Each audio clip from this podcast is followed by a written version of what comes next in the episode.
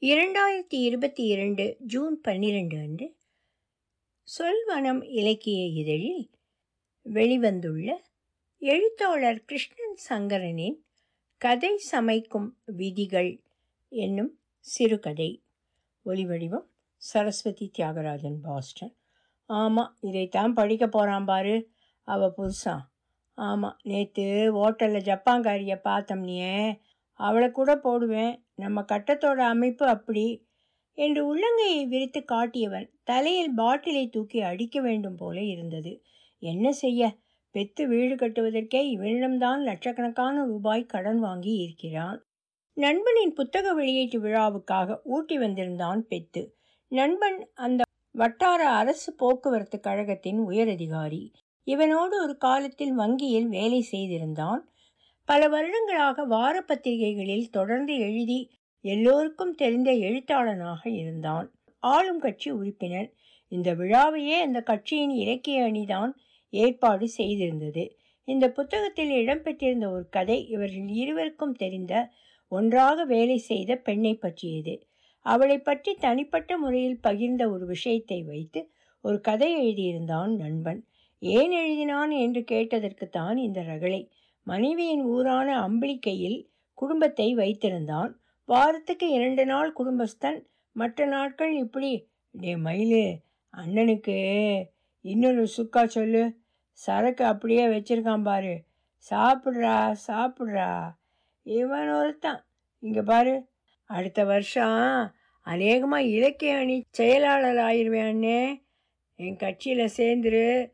Member card போட்டேன்னு வெய்யி உன் book release தலைவரை வச்சே செய்வோம். நான் இருக்கேன். என்று தோளில் கை வைத்து அழுத்திய நண்பனை என்ன செய்யவென்று தெரியவில்லை பெத்துவுக்கு.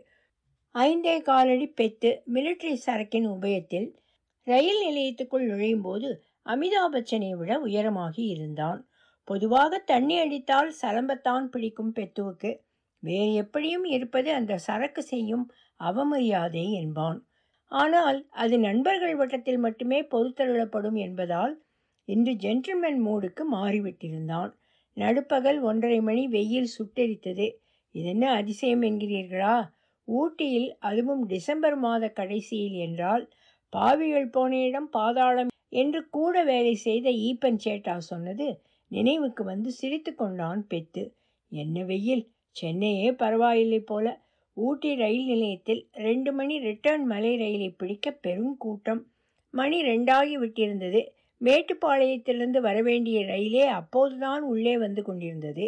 மதிய உணவை அடையாறு ஆனந்த பவனில் முடித்துவிட்டு வேக வேகென்று வெயிலில் நடந்து அப்போதுதான் ரயில் நிலையத்துக்குள் நுழைந்திருந்தான் பெத்து. ரயிலை விட்டு இறங்கி டாய்லெட்டை நோக்கி ஓடிக்கொண்டிருந்தார்கள் பயணிகள். நீண்ட நேரம் ரயிலில் பிரயாணம் செய்த களைப்பும் பொறுமையின்மையும் எரிச்சலும் ததும்பும் முகங்கள். முதுகில் இரண்டு முழத்துக்கு நீட்டி கொண்டிருந்த முதுகு பையன் விஸ்தீரணம் தெரியாமல் பலரும் சுற்றி சுற்றி இடித்து கொண்டிருந்ததில் எரிச்சல் அலை அலையாய் பரவியது. ஜாக்கி சானின் தங்கச்சி போலிருந்த அந்த வடகிழக்கிந்திய பெண்ணின் நெற்றியில் குங்குமம் இருந்ததா என்ற சந்தேகத்தை சரி செய்து கொள்வதற்காகவே அடையார் ஆனந்த பவனுக்கு ஸ்டேஷனுக்கு வரும் வழியில் சாப்பிடச் சென்றிருந்தான் பெத்து. நண்பன் கலந்து கொடுத்திருந்த வோட்காவை வரும் வழியிலேயே முடித்து விட்டிருந்தான். முகத்தில் உரைத்த அரைச்சிரிப்போடு அங்குமிங்கும் பார்த்து கொண்டு சிறிது நேரம் உலாத்தினான். மக்கள் வெளியே உள்ள பழைய ரயில் என்ஜின் முன்பாக நின்று விதவிதமாக போட்டோ எடுத்து கொண்டிருந்தார்கள். ரயில் கிளம்ப அறிவிப்பு உடனேயே வந்துவிட்டது. நல்ல வேளையாக இடம் போடுகிற வேலை இல்லை. எல்லாமே முன்பதிவு செய்யப்பட்ட இருக்கைகள். டீசல் என்ஜின் ஆமை வேகம் வெயில் பொறிந்து கொண்டிருந்தது. ஃபர்ன் ஹில் கடந்து போனது நின்று கொண்டு சீட்டை தேடிக்கொண்டிருந்த இரண்டு பெண்களும் அமர்ந்து விட்டிருந்தனர். கொஞ்சமாக காற்று வர ஆரம்பித்திருந்தது. முதுகு பைகளை இருக்கைக்கு கீழே அமுக்கி வைத்துவிட்டு காலை வைத்துக்கொள்ள சிரமப்பட்டு கொண்டிருந்தார்கள் பலரும். சுற்றுலாவால் பாழான ஊட்டி கொஞ்சம் கொஞ்சமாக வெளியே பின்னால் போய்க் கொண்டிருந்தது. பெரும் நிலச்சரிவால் நீண்ட நாட்களாக நிறுத்தி வைக்கப்பட்டிருந்த மலை ரயில் சேவை நான்கு நாட்களுக்கு முன்தான் ஆரம்பிக்கப்பட்டிருந்தது. மேட்டுப்பாளையத்திலிருந்து ஊட்டிக்கு ஐந்து மணி நேர பயணம். இறக்கம் என்பதால் ஊட்டியிலிருந்து மேட்டுப்பாளையத்துக்கு மூன்றரை மணி நேரம்தான். அதனால்தான் ரிட்டர்னில் முன்பதிவு செய்திருந்தான் பெத்து. ஒரு பெட்டியில் நாற்பது சீட்டுகள் எதிரெதிரே இருபது இருக்கைகள் எதிரே அமர்ந்த பெண்மணி லேஸ் பாக்கெட்டை பிரித்து குறிக்க ஆரம்பித்திருந்தாள். அவள் உடலுக்கேற்ற ஜம்போ பேக் எதிர்ப்புறம் சற்று தள்ளி அமர்ந்திருந்த ஒரு அப்பாவும் மகனும் டம் சேரல்ஸ் ஆடிக்கொண்டிருந்தார்கள். சற்று நேரத்தில் லேஸ் பாக்கெட் இவர்களுக்கு வந்ததிலிருந்து அந்த பெண்மணியின் கணவரும் மகனும் என்று தெரிந்தது. சடச்சடவென்று பேசிக்கொண்டு ஏழு எட்டு கல்லூரி மாணவிகள் லவ்டேலில் வண்டி நின்று கிளம்பியது. ஆட்கள் ஏற்ற இறக்கமெல்லாம் கிடையாது. ஊட்டியிலேயே வண்டி நிறைந்து விட்டது. இருந்தாலும் எல்லா ஸ்டேஷன்களிலும் நின்று நின்றே சென்றது. கேத்தியில் யாரோ ஒரு பெண் மூன்றாம் பெரிய கிளைமேக்ஸின் இங்கே தான் எடுத்தாங்க என்றாள். ஆர்வமாக எட்டி பார்த்தான் பெத்த பெருமாள் பின்னால் இருந்து ஒரு வட இந்தியர் ஹிந்தியில் பாட ஆரம்பித்தார். குடும்பத்தோடு கைதட்டி கொண்டிருந்தார்கள். பெத்த பெருமாளை பற்றி சொல்வதென்றால் அவன் ஒரு எழுத்தாளன். அதாவது அப்படித்தான் நினைவு கொள்ளப்பட வேண்டும் என்று ஆசைப்படுகிறான். பெத்து எழுதி வெளிவந்தவை என்றால் இணைய இதழ்களில் வெளிவந்த சில கதைகளும் கட்டுரைகளும் தான். அவள் சிறுநீர் பெய்யும் ஒலி காதில் கேட்காமல் இருக்க சத்தமாக பாட ஆரம்பித்தான். கணபதி என்று எழுதி கசக்கி எறிந்த ஒரு காகிதத்தை படித்துவிட்டு சிட்டுவின் கண்டரமாணிக்கம் சித்தி என்னடி உன் புருஷன் இப்படியெல்லாம் எழுதியிருக்காக என்று கொளுத்தி கொடுக்க என்னங்க இப்படி எழுதி வச்சிருக்கீங்க சின்ன பிள்ளைக படித்தா கெட்டு போயிடாதா என்று ஒரு பாட்டம் ஆரம்பி சிறாவயலில் இருந்து அப்போதுதான் கல்யாணமாகி வந்திருந்த சிட்டுவை அந்த கணபதி எவ்வளவு நல்லவன் பாரு? கண்டனும் காதில் விழுகக்கூடாதுன்னு தான் சத்தம் போட்டு பாடியிருக்கான். ஒரு நல்லவனை பற்றி எழுதுறது தப்பா? என்று சமாதானம் செய்வதற்குள் போதும் போதும் என்றாகிவிட்டது பெத்துவுக்கு. இதே போல வேறொரு கதையில் இவன் சற்றே முன்ன பின்னே எழுதிவிட பெரும் ஆர்ப்பாட்டம் செய்த சிட்டுவை பழைய ட்ரங்க் பொட்டியில் வைத்திருந்த சரோஜாதேவி புத்தகத்தை காட்டி ஒரு பொம்பளை எப்படி எழுதியிருக்கா பாரு. நான் என்ன இப்படியா எழுதியிருக்கேன்? என்று வாயை அடைக்க வேண்டியிருந்தது. கருமத்தை எங்கே போய் சொல்ல? என்று இப்போது கூட அதை நினைத்துத்தான் சிரித்து கொண்டிருந்தான் பெத்து. இது இப்படி என்றால் சஷ்டி மண்டபத்தில் பட்டினி குசுவாடை தாங்க முடியவில்லை என்று எங்கோ எழுதிவிட முருகபக்தரான இவன் பெரியப்பா இவனுடன் பேசுவதையே விட்டுவிட்டார். பேசவே மாட்டாரு. எப்போ பார்த்தாலும் எழுதிக்கிட்டே இருப்பார் என்று சொல்லும் சொந்தக்காரர்களிடம் சிரித்து மழிப்பு விடுவான் பெத்து. உங்ககிட்ட பேசுறதுக்கு வேற என்ன வேணாலும் செய்யலாம். என்று சொல்ல முடியுமா என்ன? உறவுகள் வட்டத்தில் இவன் பேர் இப்படி கெட்டு கிடந்தாலும் அலுவலகத்தில் இவனை எழுத்தாளர் என்று சொன்னால்தான் தெரியும். கிண்டலாக சொன்னாலும் அதை பெருமையாகவே எடுத்துக்கொண்டான் பெத்து. உடன் வேலை செய்யும் ஊழியர்களின் பிள்ளைகளுக்கு கட்டுரை மற்றும் பேச்சு போட்டிக்கு எழுதி கொடுப்பது பெத்துவே விரும்பி செய்யும் வேலை. சின்ன வயதிலேயே எழுதுகிற பித்து இருந்தது. கட்டுரை போட்டிகளில் அவ்வப்போது பரிசு வாங்கியதுண்டு. அந்த அலுமினிய வெள்ளரி கிழக்கு நோக்கி ஏகி கொண்டிருந்தது. என்று எழுதி அடித்து வைத்திருப்பான் சுஜாதா நடையில் இருக்கிறதாம். புறாக்களின் தயவால் கோபுரம் அவ்வப்போது சிலித்து கொண்டது. என்ன பண்ணுறது நாலு வாட்டி லட்டு தின்ன சொல்ல ஒரு வாட்டி லவடா துண்ணுத்தான் ஆகணும் கோபுர கலசங்கள் சூரிய ரஷ்மிகளில் பொன்னொழிந்து கொண்டிருந்தன. என்று எழுதி அடித்திருப்பான் மௌனி போல இருக்கிறதாம். என்று அவ்வப்போது தோன்றுகிற கேட்ட உதிரி வரிகள் டேய் நிறுத்து. முதல்ல போலியை காலி பண்ணாத ரெண்டு போலி ரெண்டு வடை இருக்குன்னா முதல்ல வடையை கொஞ்சோண்டு பிட்டு வாயில் போட்டுண்டு பாரு. காரம் அளவாக இருந்தால் ஒரு போலி ஒரு வடை. அப்புறம் ஒரு போலி ஒரு வடை. காப்பிக்கு முன்னால் நாக்கில் காரம் ரொம்ப அளவாக இருக்கணும். இல்லாமல் இருந்தால் இன்னும் உத்தமம். காரம் ஜாஸ்தியாக இருந்தால் கொஞ்சம் தண்ணியை குடி. இப்போ காப்பியை விட்டுண்டு பாரு. கொண்டா கொண்டாங்காது போன்ற சில சிந்தனை தெரிப்புகள். அவன் மனதில் ஓடுகிற எந்த எண்ணத்தையும் ஒரு கதாபாத்திரம் சொல்வது போல எழுதி வைத்துக் கொள்வான். இதற்காகவே டைரி எழுத ஆரம்பித்தான். ஒவ்வொரு ஸ்டேஷனிலும் கொடியாட்டி விட்டு போய் அமர்ந்து கொள்ளும் ஸ்டேஷன் மாஸ்டர்களை பார்த்து தனக்கு இப்படி ஒரு வேலை கிடைக்காமல் போய்விட்டதே என்று தன் விதியை நொந்து கொண்டான் பெத்து. கிடைச்சிருந்தா மட்டும் அந்த வாக்கில் எழுதி தள்ளியிருப்பியோ? என்று மனதுக்குள்ளேயே வந்த கவுண்டமணியின் கவுண்டரை நினைத்து சிரித்து கொண்டான். சிரித்தும் கொண்டான். இப்படித்தான் சிறிய வயதில் கடைசி பெட்டியில் இருக்கும் ரயில்வே கார்டு வேலை மீது தான் பித்தாக இருந்ததும் தொடர்ந்து யாரோ ஒரு மணிக்குடி எழுத்தாளர் எழுதிய ஒரு ரயில்வே கார்டு பெட்டி மாறி தவறாக ஏறிய பெண்ணை சீரழிக்கும் கதையும் நினைவுக்கு வந்தது. இதுவரை பெத்து எழுதி சாதித்தது என்ன? இவன் பெரிதும் மதிக்கும் ஒரு எழுத்தாளர் அவருடைய இணையதளத்தில் இவருடைய சிறுகதையை பாராட்டி எழுதியதுதான் அவன் பெற்ற அதிகபட்ச அங்கீகாரம். கதையின் பெயர் பிழந்தூக்கி ஒரு ஆம்புலன்ஸ் டிரைவரை பற்றியது. எங்கே பிழந்தூக்கி பெத்து என்று பெயராகி விடுமோ? என்று பயந்தே இன்னொரு சிறந்த கதையை வேகமாக எழுதி வெளியிட்டான். அந்த இரு கதைகளினாலேயே தீவிர இலக்கிய வட்டத்தில் அனைவரும் அறிந்த எழுத்தாளனாகி இருந்தான் பெத்து. அது நடந்து முடிந்தே ஐந்து வருடம் ஆகியிருந்தது. அதற்கு பிறகு இந்த ஐந்து வருட இடைவெளியில் இரண்டே கதைதான் எழுதியிருந்தான்.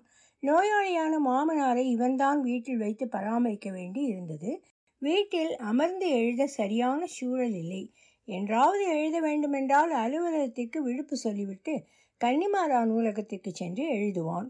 ஊட்டியில் நண்பன் வீட்டில் அவன் எழுதுகிற அறையின் வசதிகள் பிரமிக்க வைத்தன. இரண்டு அகல திரை கணினியும் குளிர்சாதன வசதியும் என்ன குப்பையை எழுதினால் என்ன? அரசியல் பலம் உள்ளவன் நூலக ஆர்டர் கிடைத்துவிடும். பிறகென்ன? நம்மை மாதிரியா? ம் அதற்கு ஒரு கொடுப்பினை வேண்டும் என்று நினைத்து கொண்டான் பெத்து. வேலை பார்க்கிற அண்ணன் படிக்கிற தம்பியிடம் சொல்வது போல அடுத்த வாட்டி சென்னை வரும்போது போய் டென்டிஸ்டை பார்ப்போம்டா பெத்து என்று கிளம்பும்போது நண்பன் கூறியபோது இவரிடம் வாங்கிய கடனை முதல் வேலையாக அடைக்க வேண்டும் என்று நினைத்ததை நினைத்து கொண்டான். ஆனால் எப்படி? ம் ஞானபீடம் வாங்கினால்தான் அடைக்க முடியும். நடக்கிற காரியமா? வாதை உன் கூடாரத்தை அணுகாது பொல்லாப்பு உனக்கு நேரிடாது. என் கூடாரத்தில் ஃபாதரே வாதை நமக்கு ஏன் பொல்லாப்பு? என்று கவிஞனாக அறிமுகமாண்டி அறிமுகமாக வேண்டிய பெத்து ஸ்டீஃபன் சார் கல்லூரி ஆண்டு மலரில் போட மாட்டேன் என்று சொல்லிவிட்டதால் ரொம்ப பின்னால் எழுத்தாளனாகத்தான் அறிமுகமானான். சார் கொஞ்ச நேரம் அந்த பக்கம் உட்காந்துக்கலாமா வீடியோ எடுத்துட்டு மாற்றிக்கிறேன் என்று கேட்ட பக்கத்து வீட்டு இளைஞனுக்கு ஜன்னல் சீட்டை மனதில்லாமல் விட்டு கொடுத்தான். அப்போதுதான் வெளியே பார்த்தான் கண்ணு கெட்டிய வரை பச்சை பசேல் என்ற தேயிலை தோட்டங்கள். மலை முகடுகளிலிருந்து வழியும் சூரிய கதிர்கள் தேயிலை தோட்டங்களை பொன்னொளிரச் செய்து கொண்டிருந்தன. காற்று கொஞ்சம் கொஞ்சமாக சில்லேறி வந்து கொண்டிருந்தது. கல்லூரி மாணவிகள் அந்தாட்சரி விளையாடி கொண்டிருந்தார்கள். அந்த கோண பல்லழகிதான் என்னமாக பாடுகிறாள் என்று நினைத்து கொண்டான் பெத்து. பக்கத்தில் இருந்த அவள் தோழிகள் இருவரும் இவனை குறுகுருவென்று பார்ப்பதும் அவர்களுக்குள் சிரிப்பதும் மறுபடியும் பார்ப்பதுமாக இருந்தார்கள். ஜன்னலுக்கு வெளியே திரும்பிக் கொண்டான் பெத்து. வயசான ஆளை என்ன பார்வை என்று நினைத்து கொண்டாலும் முகத்தை அழகாக வைத்துக்கொள்ள முயற்சி செய்யத்தான் செய்தான். முயற்சி என்பது லேசான தெற்றுப்பல்லை உதட்டி கொண்டு மறைத்து கொள்வதுதான். இது எதிர்மறையான விளைவுகளையே ஏற்படுத்தும் என்று அவன் மனைவி சிட்டு. அதாவது சிட்டாளாட்சி ஏற்கனவே எச்சரித்தது. நினைவுக்கு வர முகத்தை பழையபடி வைத்து கொண்டான். இது என்ன ரோதனையாக இருக்கிறது? எதிரே உட்கார்ந்திருக்கும் பெண்ணிடம் கேட்டு இடத்தை மாற்றிக்கொள்ளலாம் என்று பார்த்தால் அவள் நல்ல தூக்கத்தில் இருந்தாள். எதிரே இருந்த அப்பாவும் மகனும் கையை சுற்றி சுற்றி ஒரே நேரத்தில் விரல்களை நீட்டி கொண்டிருந்தனர். இரண்டு பேரும் ஒரே எண்ணிக்கையை காட்டினால் சந்தோஷத்தில் குதித்து கொண்டிருந்தான் மகன். என்ன விளையாட்டோ? பெத்து இதுவரை பிள்ளைகளுடன் விளையாடியது இல்லை. அவர்களும் பள்ளிப்படிப்பை முடிக்கப் போகிறார்கள். இதென்ன தேவையில்லாத நினைவுகள் என்று ஒதுக்கிவிட்டு வெளியே நொடிக்கு நொடி மாறிக்கொண்டிருக்கும் காட்சிகளில் கவனம் வைத்தான் பெத்து. இதற்குத்தானே வந்தது? ஆங்காங்கே ஆணித்தந்தங்களாய் அருவிகள் வழிய நின்றிருந்த விண்ணை முட்டும் அந்த சிகரம். அதைவிட பெரிய ஏதோ ஒன்றை நிமிர்ந்து பார்த்து கொண்டிருந்தது. கல்லூரி மாணவிகள் கலகலப்பாக பாடிக்கொண்டிருந்தார்கள். மாலையில் யாரோ மனதோடு பேச என்று அப்படியே சொர்ணலதா போலவே பாடிக்கொண்டிருந்தாள் கோணப்பள்ளி. லேசாக அந்த பக்கம் பார்த்தான். இவனையே பார்த்து கொண்டிருந்த அந்த பெண்கள் ஒருவரை ஒருவர் பார்த்து கொண்டு நான் சொல்லலை என்பது போல சிரித்து கொண்டார்கள். பெத்து அதன் பிறகு அந்த பக்கமே பார்க்கவில்லை. குன்னூரில் வண்டி நின்றது. ஒரு துணை இன்ஜின் டிரைவர் ஒவ்வொரு பெட்டிக்கும் சென்று ரயில் பதினைந்து நிமிடம் நிற்கும் என்று அறிவித்து சென்றார். டீசல் இன்ஜினை மாற்றி நீராவி இன்ஜினை பூட்டுகிற காட்சியை காண பலரும் போய் நின்று புகைப்படம் எடுத்து கொண்டிருந்தார்கள். ஃபோட்டோ எடுத்துக்கொண்டு ரயில்வே கேன்டீனுக்கு சென்று அந்த துணை இன்ஜின் டிரைவருடன் அறிமுகம் செய்து கொண்டான் பெத்து. ரெண்டு பேருக்கும் டீயும் சமோசாவும் சொல்லிவிட்டு பத்து நிமிடம் அவரை குடைந்தெடுத்து மலை ரயில் பற்றி தகவல்களை சேகரித்து கொண்டான் பெத்து. அதாவது அவர் பேச பேச மொபைலில் பதிவு செய்து கொண்டான். இடைக்கிடையே ஒழுங்காக ரெக்கார்ட் ஆகிறதா என்று பார்த்து கொண்டான். ஏனென்றால் கைபேசி வாங்கிய புதிதில் ஒரு பிச்சைக்காரனை பேட்டி எடுக்கப் போய் ரெக்கார்டருக்கு பதிலாக டைமரை ஆன் செய்து ஒன்றும் பதிவாகாததை பேட்டி முடிந்த பின்னரே கவனித்த அனுபவமும் அவனுக்கு இருந்தது. ரேக் அண்ட் பினியன் ரயில்வே இங்கும் டேராடூனிலும் தான் உள்ளது என்றும் இந்த டெக்னாலஜியை டீசல் என்ஜினில் பயன்படுத்த செய்த முயற்சிகள் எல்லாம் தோல்வியில் முடிந்ததாகும். எனவே குன்னூரிலிருந்து மேட்டுப்பாளையம் வரை நீராவி என்ஜின் தான் உபயோகத்தில் உள்ளது என்றும் கூறினார். அந்த உதவி ஓட்டுநர் சார் கிரேடியன்ட் ரயில்வேன்னு சொன்னீங்களே கொஞ்சம் எக்ஸ்பிளைன் பண்ண முடியுமா? என்று பெத்து கேட்கவும் இருக்கிறதுலேயே ஸ்டீப் அதிகம் உள்ளது. இந்த ரூட்டு தான். பன்னிரெண்டு புள்ளி அஞ்சு இஸ் டு ஒன் கிரேடியன்ட் எப்படி சொல்கிறது அதாவது ஒவ்வொரு பன்னெண்டரை அடி மூமெண்ட்டுக்கும் ஒரு அடி உயரம் ஏறும். அல்லது பன்னெண்டு புள்ளி ஐந்து மீட்டர்னா ஒரு மீட்டர் உயரம் ஏறும். ஏற்றத்தில் ஏற்றி கொடுக்கத்தான் ரேக் அண்ட் பினியன் ஒரு செயின் ஒரு புள்ளி. சைக்கிள் செயின் மாதிரி தான் வச்சுக்கோங்க.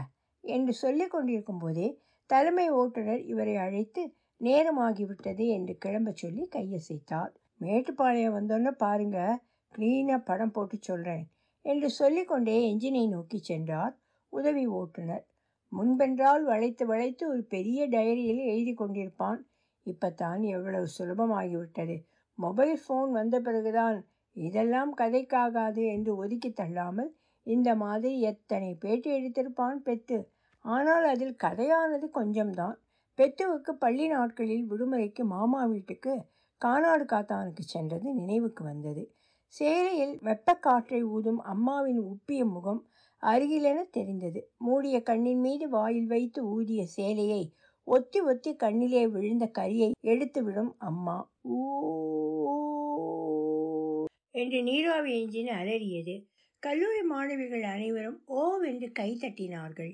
நீராவி இன்ஜின் பூட்டிய பின் வண்டியின் ஓட்டத்திலேயே வித்தியாசம் தெரிந்தது. விழுக் விழுக் என்று மென்மையாக குதித்து கொண்டே சென்றது ரயில் வண்டி. வண்டியின் கீழே ரேக் அண்ட் பினியன் சங்கிலி உருளும் சத்தம் ஸ்வயி என்று காற்றிலே நெல் இறைத்தாற்போல் கேட்டுக்கொண்டிருந்தது வண்டியின் கதி மாறும் வரை ஒரு மெல்லிய அதிர்வு உட்காரும் இடத்திலிருந்து பரவி ஒரு இனம் புரியாத கிளுகிழப்பை அழித்து கொண்டிருந்தது. வெள்ளக்காரன் வெள்ளக்காரன் தாயா என்று வாய்விட்டே கூறினான் பெத்து. அந்த பையன் செல்பேசியில் எடுத்த படத்தை ஓடவிட்டு பார்த்து கொண்டிருந்தான். பெத்துவுக்கும் படம் எடுக்க ஆசை வந்துவிட்டது. கேமராவை ஓடவிட்டு சாம்பிள் படம் எடுத்து பார்த்து கொண்டான். வெளியே பச்சை பசேலென்ற தேயிலை தோட்டங்கள் பச்சையாய் ஆரம்பித்து சிறிது தூரத்தில் வெயிலாய் பொன் ஒளிர்ந்து தொடுவானத்தில் சாம்பல் நிறத்தில் முடிந்தன. அதையும் தாண்டி உயரே கருநீல நிறத்தில் ரோமம் மண்டிய யானையின் முதுகு போன்ற நெடும் மலைத்தொடர்கள் அதற்கு மேல் இன்னொரு மெல்லிய கருநீல மலை. அதற்கு மேல் கையால் தொட்டால் கலைந்துவிடும் மேலும் மெல்லிய கருநீலம். மலை அலைகள் அலைமலைகள் நுரைத்து ஓடிக்கொண்டிருந்த காட்டாற்றை கடந்தவுடன் இன்னொரு ஸ்டேஷன் கடந்து போனது. ரன்னிமேடு சமீபத்தில் பெய்திருந்த பெருமழையில் அருவிகளோடு அருவிகளாக ஆங்காங்கே மலைகளும் வழிந்து பெரும் நிலச்சரிவால் பேரழிவு ஏற்பட்டிருந்தது. ஆங்காங்கே வண்டி மெதுவாக சென்ற போதெல்லாம் ஒரு நாலைந்து பேர் கையில் மம்பட்டி கடப்பாறைகளோடு விலகி நின்று வண்டிக்கடியில் உற்று பார்த்து கொண்டிருந்தார்கள். செக்கச்சவேல் என்ற மண் பாதையின் ஓரத்தில் ஆங்காங்கே குவிக்கப்பட்டிருந்தது. இடையிடையே அடையாறு ஆனந்த பவனில் உணவு பரிமாறிய ஜாக்கி சானின் தங்கச்சி போல இருந்த அந்த வடகிழக்கிந்திய பெண்ணின் நினைவு வந்து போனது. வேறொன்றுமில்லை. அவள் ஊரிலிருந்தே கல்யாணம் செய்து கொண்டு வந்தாளா? அல்லது இங்குதான் நடுவகீட்டில் குங்குமம் வைத்து கொள்ள வேண்டி வந்ததா? அவனும் அதே ஓட்டலில் தான் வேலை பார்க்கிறானா? அல்லது இந்த உலகத்திடமிருந்து தன்னை காத்து கொள்ள போட்டுக்கொண்ட வேஷமா? இவளிடம் ஒரு கதை இருக்கிறது என்று பார்த்த நொடியிலேயே தோன்றியது பெத்துவுக்கு. பெத்து இப்படித்தான் ஒருமுறை சத்தியம் சினிமாவில் லைஃப் ஆஃப் பை ஆங்கில படம் பார்க்க சென்று டிக்கெட் வாங்க வரிசையில் நின்றபோது அவனுக்கு முன்னால் ஒரு ஒரு புரோகிதர் திமிரு படத்துக்கு ரெண்டு டிக்கெட் கேட்டார். இன்னும் பத்து நிமிஷத்தில் இன்டர்வல் விட்டுடுவாங்க என்று தியேட்டர் ஊழியர் சொல்லியும் கேட்காமல் ரெண்டு டிக்கெட் வாங்கி கொண்டு போனார். பெத்துவுக்கு படத்தில் மனம் செல்லவே இல்லை. இதை பற்றியே யோசித்து கொண்டிருந்தான். படத்துக்குத்தான் வந்தாரா? அல்லது வீட்டுக்கு போய்விட்டாரா பாதி முடிந்த அதிரடி சண்டை படத்துக்கும் புரோகிதருக்கும் என்ன சம்பந்தம் இருக்க முடியும்? எதுவும் அலிபை கிரியேட் செய்கிறாரா? என்று பலவிதமாக யோசித்து கொண்டிருந்தான். வீட்டிற்கு வந்து விடுதலை என்றொரு கதை எழுதிய பிறகுதான் நிம்மதி அடைந்தான். திடீரென்று ரயிலுக்குள் ஒரே இருட்டு பெரிய டனலுக்குள் சென்று கொண்டிருந்தது வண்டி.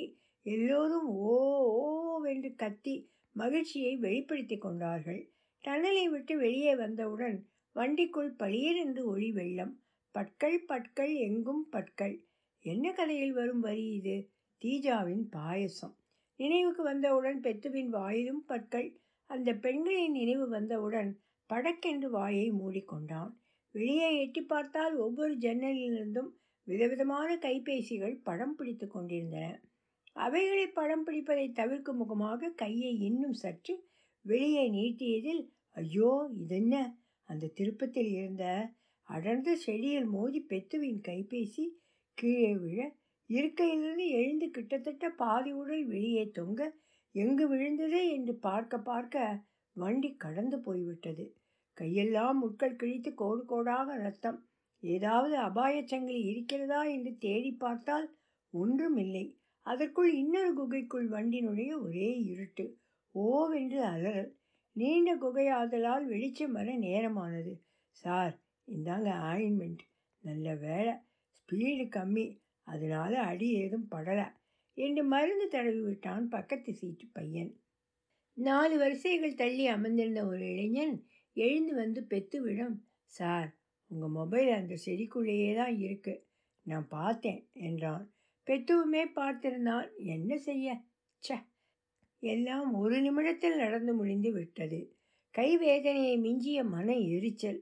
இதுக்காகத்தான் நான் எல்லாத்தையும் க்ளவுடில் போட்டுறது. சார் செஸ் பிளேயர் விஸ்வநாத் ஆனந்துக்கு ஐம்பது டெலிஃபோன் நம்பர் மெமரியிலேருந்து சொல்ல முடியுமாம்? சுற்றிலும் ஏதேதோ குரல்கள் எதற்கும் இருக்கட்டும் என்று எப்போதோ மனதில் பதிய வைத்திருந்த சிட்டுவின் கைபேசி எண்ணை நினைவில் ஓட்டி பார்த்தான் பெத்து. பாதிதான் நினைவுக்கு வந்தது. கைபேசி சார்ஜ் போய்விட்டால் என்ன செய்வதென்று ரயில்வே பிஎன்ஆர் எண்ணை மட்டும் ஒரு பேப்பரில் குறித்து வைத்திருந்தது. நினைவுக்கு வந்தது.